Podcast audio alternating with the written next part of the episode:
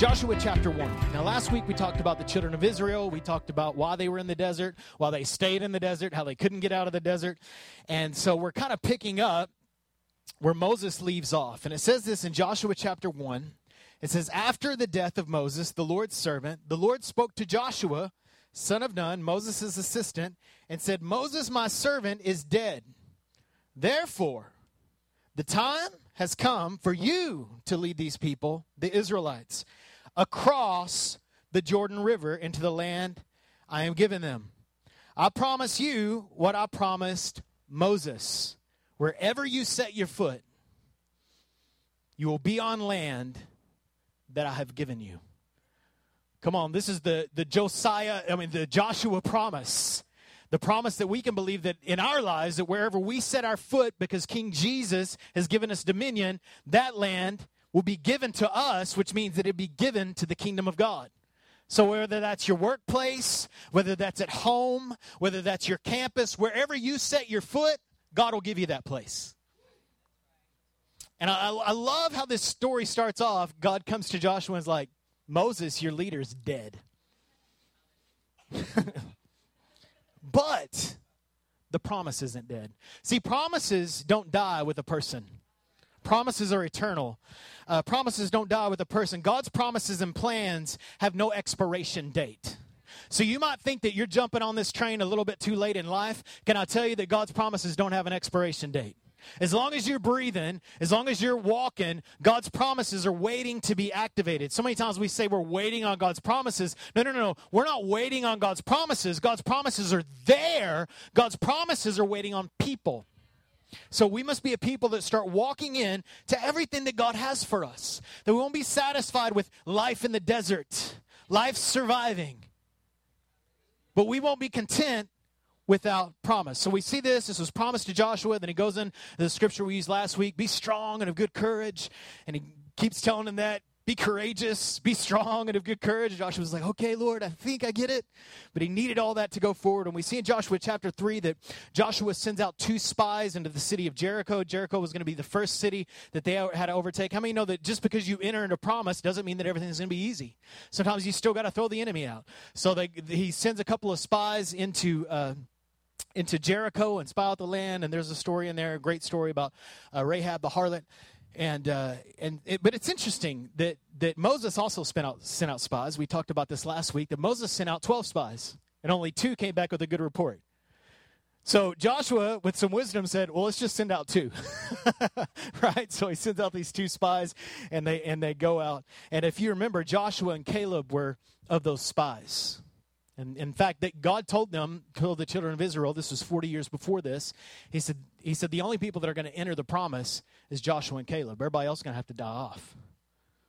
And Moses could have got it, but because he was disobedient, because he chose not to obey the voice of the Lord and chose to obey just the law, the thing that he had had, in, had going on, the thing that he knew, because he trusted in that and not the voice of the Lord, it actually kept him from entering what God had promised. There's a lesson there. So this happens, and then Joshua chapter 3, this is where we see the children of Israel start to advance into what God has them. They're crossing the threshold. Now, between them and the land that they're given is this river called the Jordan. And again, if you do a word search on your Bible software or Google Bible or whatever it is, they don't have Google Bible yet. So one of you guys are going to develop that. That'd be cool. Um, but you could search out the word Jordan. All throughout Scripture, there's a theme of this river called Jordan. So it says this early the next morning, Joshua chapter 1, 3, verse 1. Early the next morning, Joshua and all the Israelites left the acacia grove and arrived at the banks of the Jordan River where they had camped before crossing. Three days later, I mean, I love the third day. Three days later, the Israelite officers went throughout the camp, giving these instructions to the people. When you see the Levitical priests carrying the Ark of the Covenant of the Lord your God, move out from your positions and follow them. Since you have never traveled this way before, they will guide you. Stay about half a mile behind them, keeping a clear distance between you and the ark. Make sure that you don't come any closer. Then Joshua told the people, Purify yourselves, for tomorrow the Lord will do great wonders among you.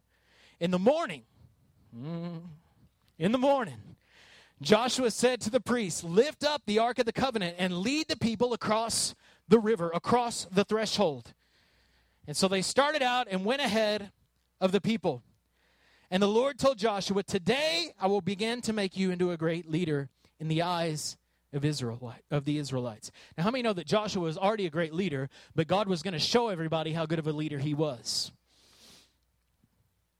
I mean, sometimes you don't get the recognition till after you put the work in. I know that everybody wants recognition, position, all that kind of stuff before they do any work, but it's just not the way it works. So God said, Hey, you've been leading for this long. Now I'm going to show the people that you're the leader. I'm going to let it be known. I've known, but I'm going to let everybody else know. And how, how many of you are grateful when God does that? I'm going to let everybody else know now. Give this command to the priest who carry the Ark of the Covenant. When you reach the banks of the Jordan, take a few steps into the river and stop there. So Joshua told the Israelites, Come and listen to what the Lord your God says. Today you will know that the living God is among you. Verse 14.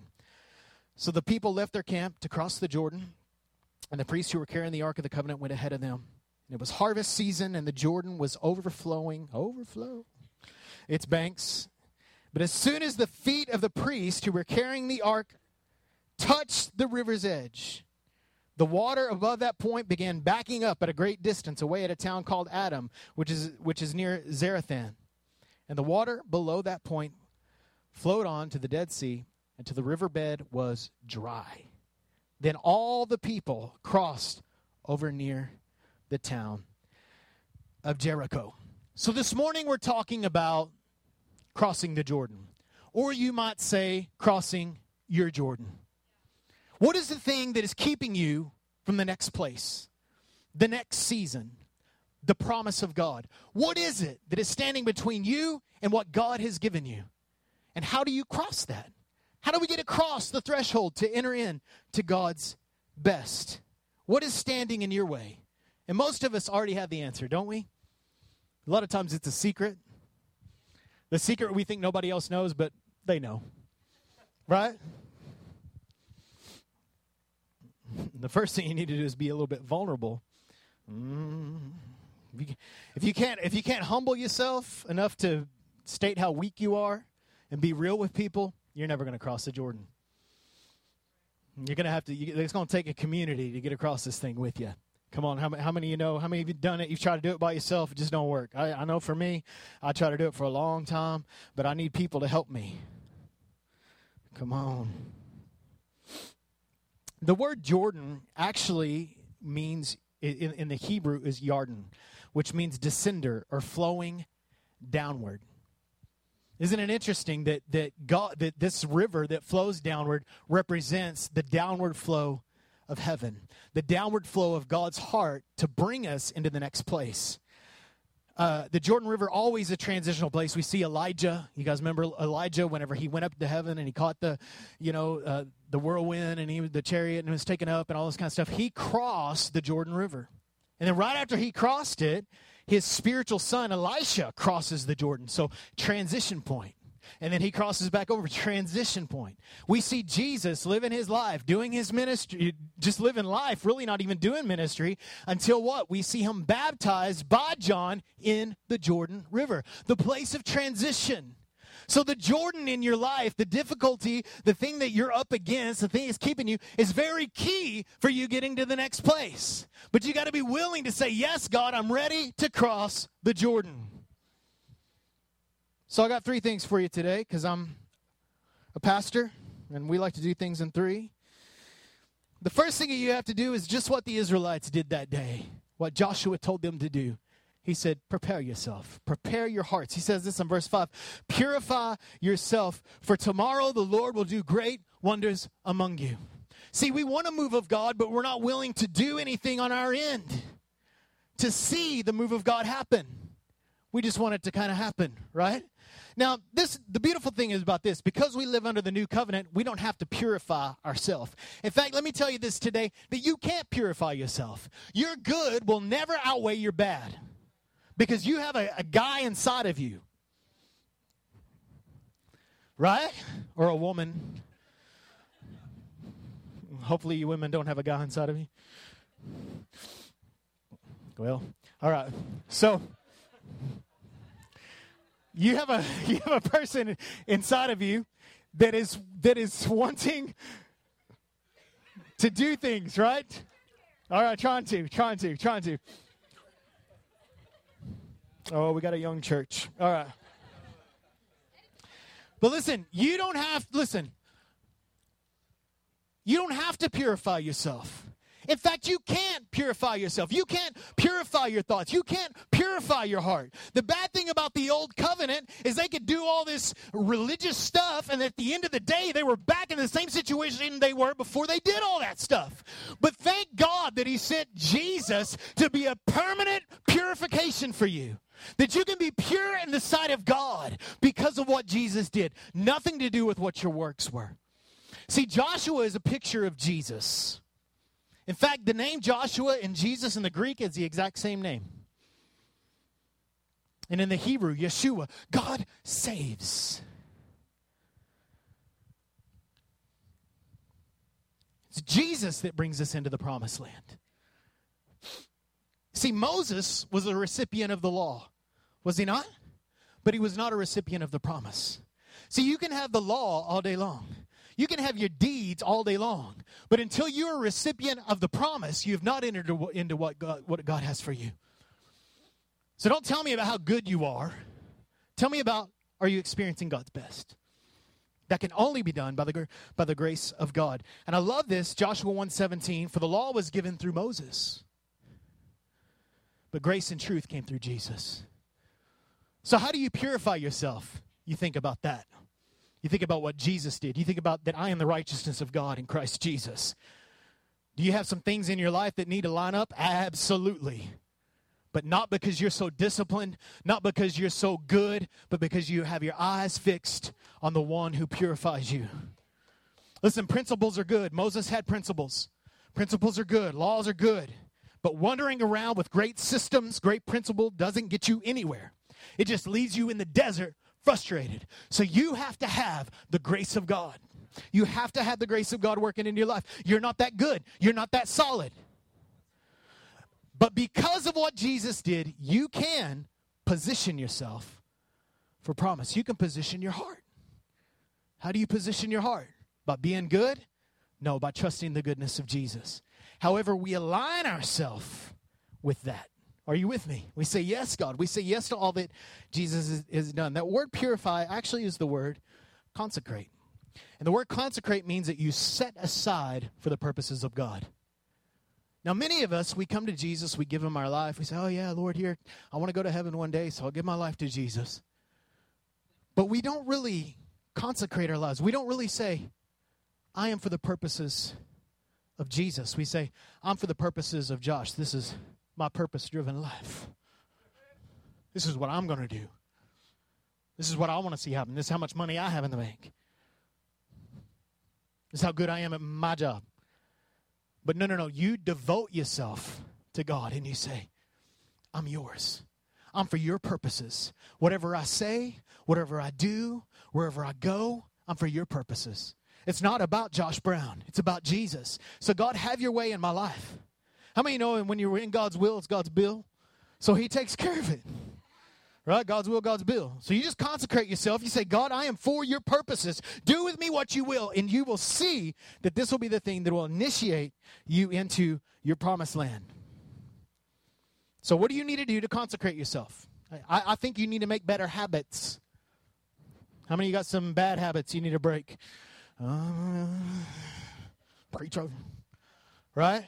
Listen, it's not just about getting rid of the bad habits, but it's about developing some good habits. And so you need to develop some good habits in your life because habits are the thing that produces lifestyle.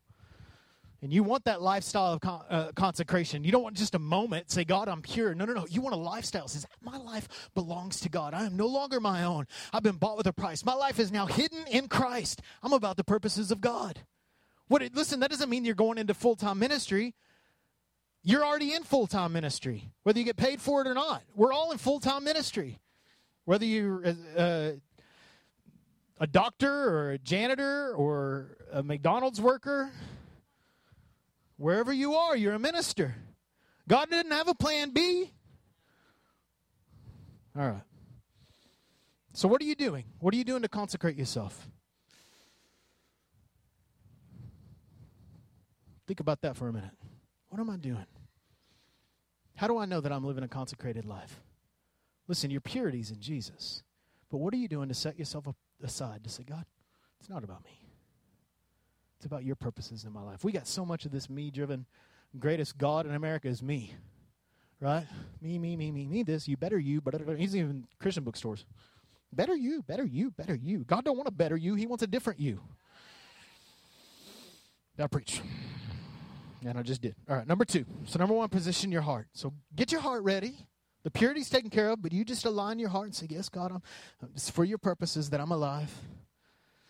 And number two, you bring the presence. We see this that God told the children of Israel, He said, Hey, you, you, you uh, saddle up the priest to carry the Ark of the Covenant. The Ark of the Covenant represents uh, the presence of God in the Old Testament, represents the Holy Spirit. And so He said, You saddle up, you put the, the, the Ark of the Covenant on your shoulders, and you walk and you, you go and you touch the Jordan. Now, he told the other people that weren't the priests to stand back. Well, why? Because there was reverence for the presence of God, so we can't go there. But how many know that when Jesus came, he tore the veil? So no longer are you an Israelite that stands back and observes what God's doing. You actually get to participate. You don't spectate, you participate. So we're not spectators of God's presence. We don't come to church and be like, oh, man, Leslie, the way you sing. No, no, no. We do that, right? We're not spectators. We're participators. And let me just say this we're not partic- just participators, we are initiators. We're initiators of God's presence. Listen, did you know wherever you go, God is there with you? Did you know that when you walk and people talk, oh man, I just wish I could be a, a safe place where I'm just around Christians all the time? I don't want, I want it to be easy. I just want to sit around and, and just have a bunch of Christians so I just feel good. How many know that when you go into a place, God shows up? Because you got the Holy Spirit inside of you. And so when you show up, God shows up. That's right, it is a law. It's the law of grace. He's in you, He's not leaving. You can't screw this up. You can't. He's in you. Now, are you acting like that? Are you quenching the Spirit? Because you can quench the Spirit or you can unleash the Spirit. So you bring the presence. You know, one of our values here at Overflow is that we value the presence of Jesus every time we gather, everywhere we go. We believe that when Jesus shows up, he reveals himself, he speaks, he heals, he transforms lives. But listen, you have the indwelling presence of Jesus to cross the Jordan. You have the presence in you. You're not observing from half a mile back, going, Oh, yes, God, we honor you. Yeah, you're a great idea, God. No, no, no. You are an initiator. When you step out, the presence goes with you. Look at your neighbor and say, The presence goes with me.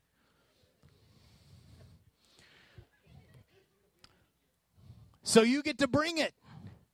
You get to bring the presence. We, we pray so many times, right? I pray this. I'm like, God, would you bring your presence? Would you come today? How many know that God's just waiting for you to go, okay, God, come on? Now, listen, we can ask for revelation. We can ask for that to become more real, more tangible, more manifest, whatever vernacular you want to use. But will you bring the presence of God? We're not spectators, we're initiators of the presence. Listen, when you hit the water of your Jordan, so does he. Heaven has a portal on earth. It's you.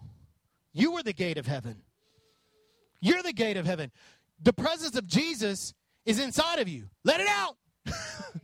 Bring the presence. Come on. Everybody loves Jesus, so they say. Oh, yeah. Jesus first, right? Bring the presence. So the next level comes by focusing on the presence, on the presence of Jesus. Uh, 2 Corinthians 3.18, which is really what this uh, whole series is based upon, but with, we who with unveiled faces beholding in a mirror the glory of the Lord are being transformed. You're being transformed. You're crossing the threshold from glory to glory. You're going for the ne- through the next place because you're focused on Him. Not because you're so detail oriented or because you're so disciplined, because you're not. You do what you love to do. Right? we do what we love to do. Priorities happen according to, not because we're so disciplined. Now, sometimes you got to get the discipline before it becomes pleasurable. How many of you ever done something you didn't like, but you learned to love it? So sometimes you do got to put the discipline up in front. Because I know that I, I could tell you, I could probably get a lot more amens. Just do whatever you feel like doing. That, that wouldn't preach real good, though. That wouldn't, that wouldn't work because you're going to develop unhealthy habits. But if you would spend your life gazing with an unveiled face at Jesus, you'll start watching the presence of God unfold in your life. You start, uh, start having to work so hard to make money. All of a sudden, you're realizing I'm making money and I'm just doing what God's called me to do be a diligent worker. I'm showing up, I'm exuding the presence of people like me. Listen, how many know that religion will push people away, but the presence of Jesus will draw people?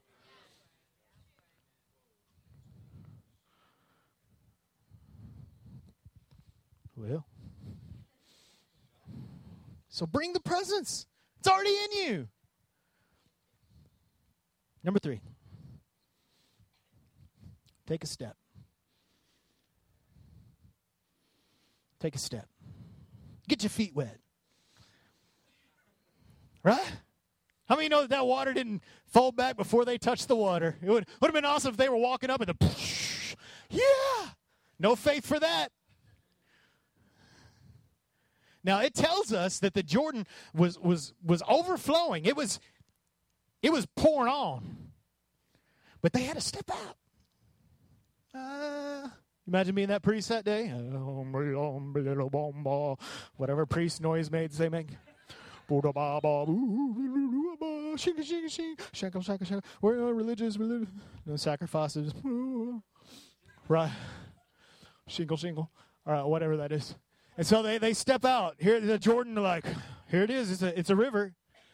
It's deep, it's flowing, it's rushing. It's overflowing, it says. Overflow. And then they go, boom. They got the feet wet. They stepped out. They did the unthinkable. It looked stupid.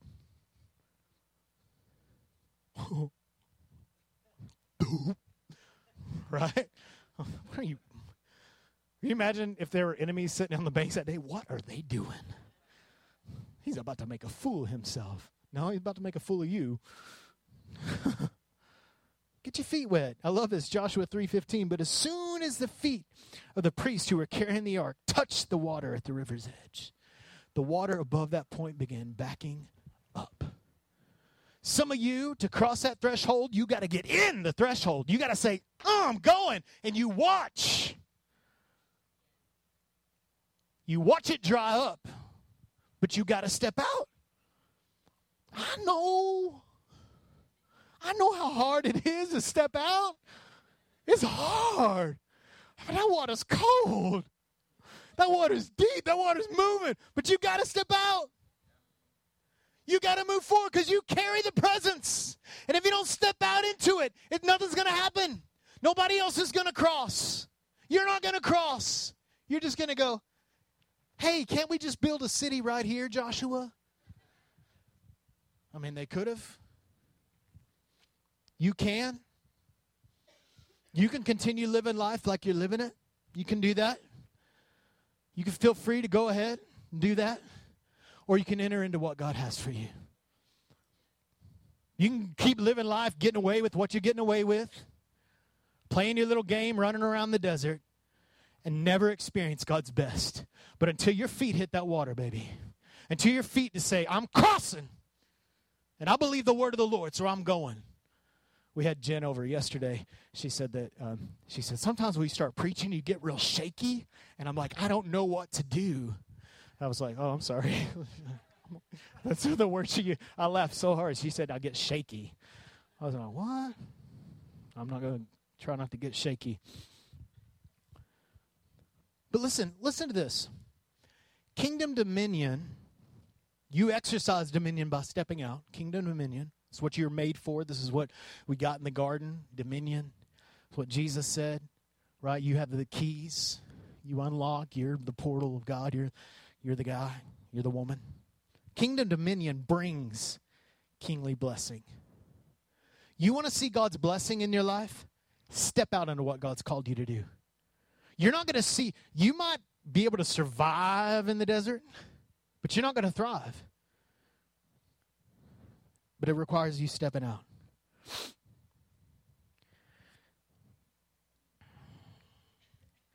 So I'll say this what's the point?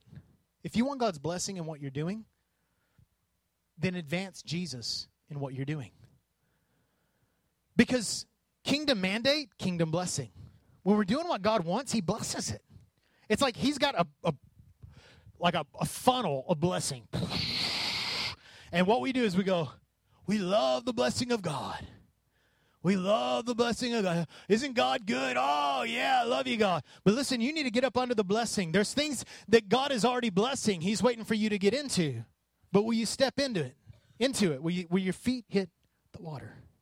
Sure, you can bless it yourself. It can have your blessing on it all day long.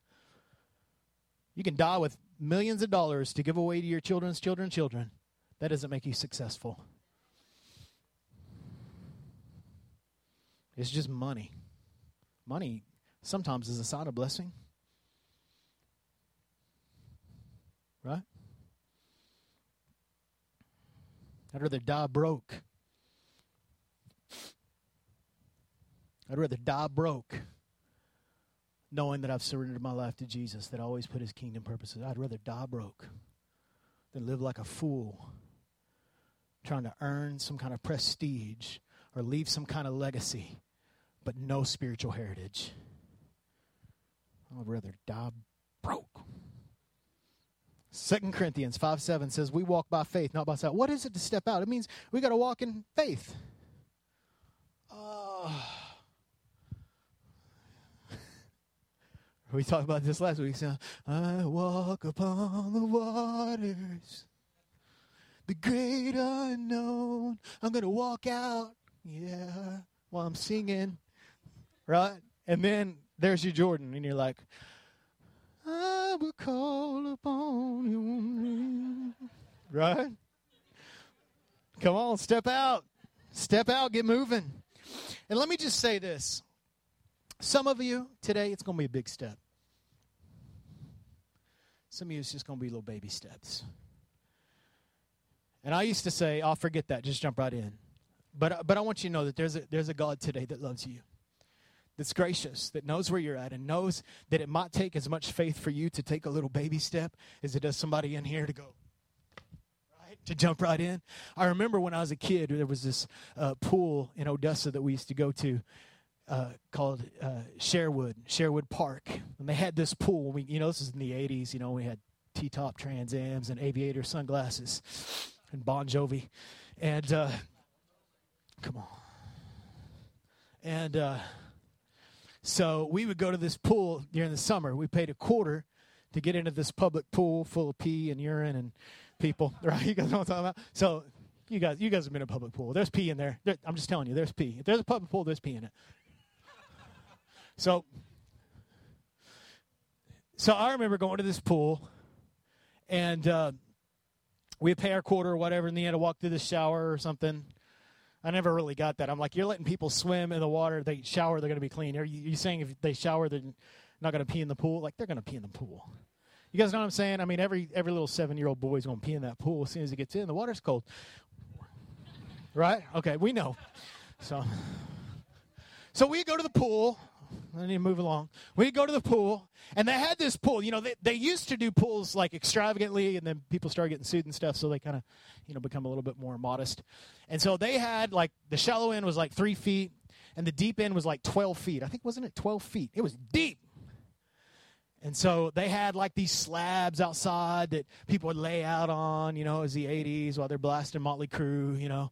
And uh, they had two diving boards at the end well, three diving boards. They had two regular diving boards, which are actually a lot higher than most diving boards you see now. And then in the middle, they had like this Olympic size diving board. It wasn't Olympic size like thing. It was like a diving board, like it bounced and stuff. And people get on there and do cannonballs, you know. And uh, they have, you know, their lifeguards on duty and they're blowing their whistles and stuff. And I remember as a kid, we go to this pool and And, uh, you know, I remember when I first started going, I just get in the shallow end. And, man, I love going to Sherwood Park on a, you know, on, on a summer day, on a hot summer day, running across the hot concrete with my bare feet. You know what I'm saying? I mean, I remember those days, but I remember that pool. There'd be people that would go and they'd hang out in the shallow end. And then there'd be people that would go, the first thing they'd do is they'd climb that ladder up to that big old high diving board. I remember I used to go and climb that and be so scared. I knew that those were the last few moments of my life, right? go and and uh, I didn't even bounce on it. I would just kind of like just kind of kind of scoot off, right? You guys know what I'm talking about? You've done that before, right? You don't. There's there's no jumping involved. It's just kind of like stepping off, right? And because uh, you knew that water was 12 feet deep and you were probably going to drown, but you're going to risk it so you don't look like an idiot in front of your friends. And um, but one thing I learned from that as I look back is that we're all in the same water whether it's 12 feet, whether you're ready to jump off the high dive and get all the way down. We used to, you know, try to swim down and touch the bottom with our feet. 12 feet, get back up, you know. You knew that you could have died. You knew that you probably would die, but it was worth it, right? And I think today, what some of us need to do is just take the next step. And for some of you, it might be jumping in the deep end. And some of you, you might not have that faith yet. Maybe you're just not there yet, and that's okay. Listen, that's okay. Will you just get in the water? Will you just let your feet hit the water? Will you just bring the presence to get that breakthrough in your life? To go to the next level in God? Faith is a big deal. In fact, it says this in Hebrews 11 6. It says, Without faith, it's impossible to please God. Mm. I thought God was pleased with me no matter what. Nope. You got to have faith to please Him. And faith steps, faith moves, faith acts, faith works. And it works. It works and it works. It does work and it functions. Without faith, it's impossible to please God because whoever comes to Him must believe that He is, and that He rewards those that diligently seek him, those that go after him. So, what in your life is going to take to exercise some faith? For some of you, it might be volunteering some time to serve at church. Well, I don't have any time. Well, you need to step out in faith. Some of you, it might be starting to tithe. Oh, I don't believe in tithing. Well, how much are you giving then? Because most people that don't tithe don't give very much. Or maybe they give it all, like the New Testament model. Just give everything. Some of you, it's praying for someone at the grocery store. For some of you, it's being nice to someone at the grocery store. That's where I'm at.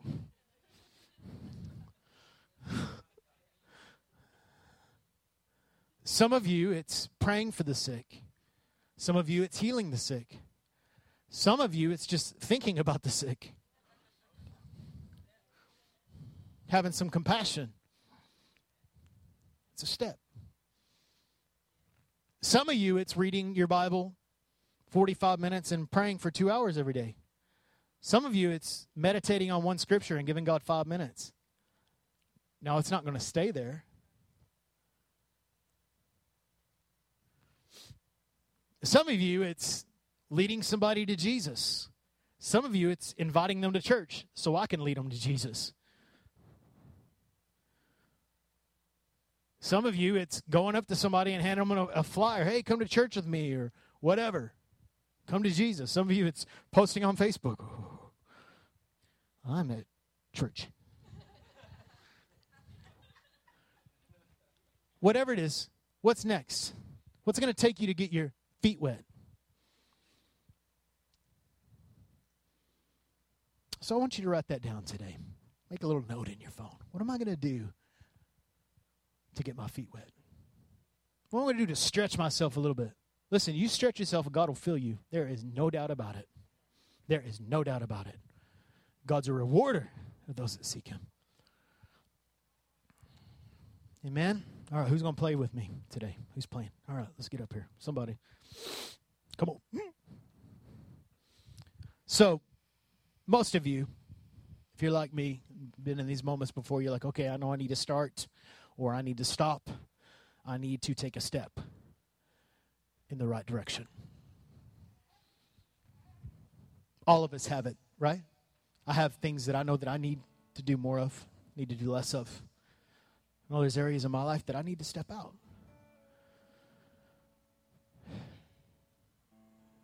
Listen, I, I, I even hesitate to say this because the church gets so uh, such a bad rap on money, and it's really not about money. It's it's just about doing with God what you'll give Him, giving to God something that stretches you.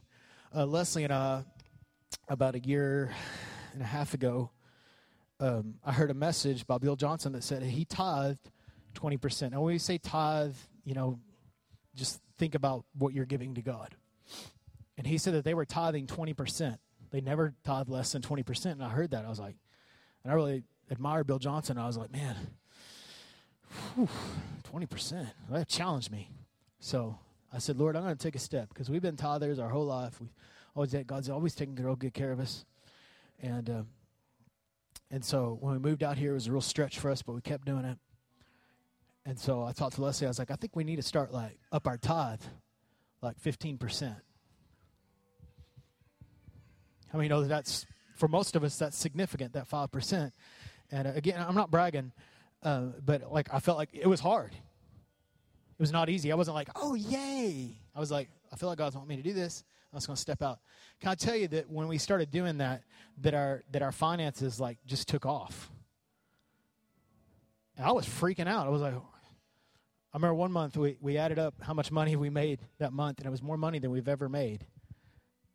And I'm like, I don't even have a full time job. I have a bunch of little part time jobs. Nobody's, you know, nobody's really signing my paychecks for a full time job except for God. And I remember when I did that, when I stepped out, it was difficult, it was hard. And listen, I'm not saying that this has to do with money. For some of you, it is money. For some of you, it's reading your Bible. But I can tell you, man, that God has blessed us because we decided to take that step. But you've got to step out. You've got to step out in something. Maybe it's talking to somebody about Jesus that you've been hanging out with.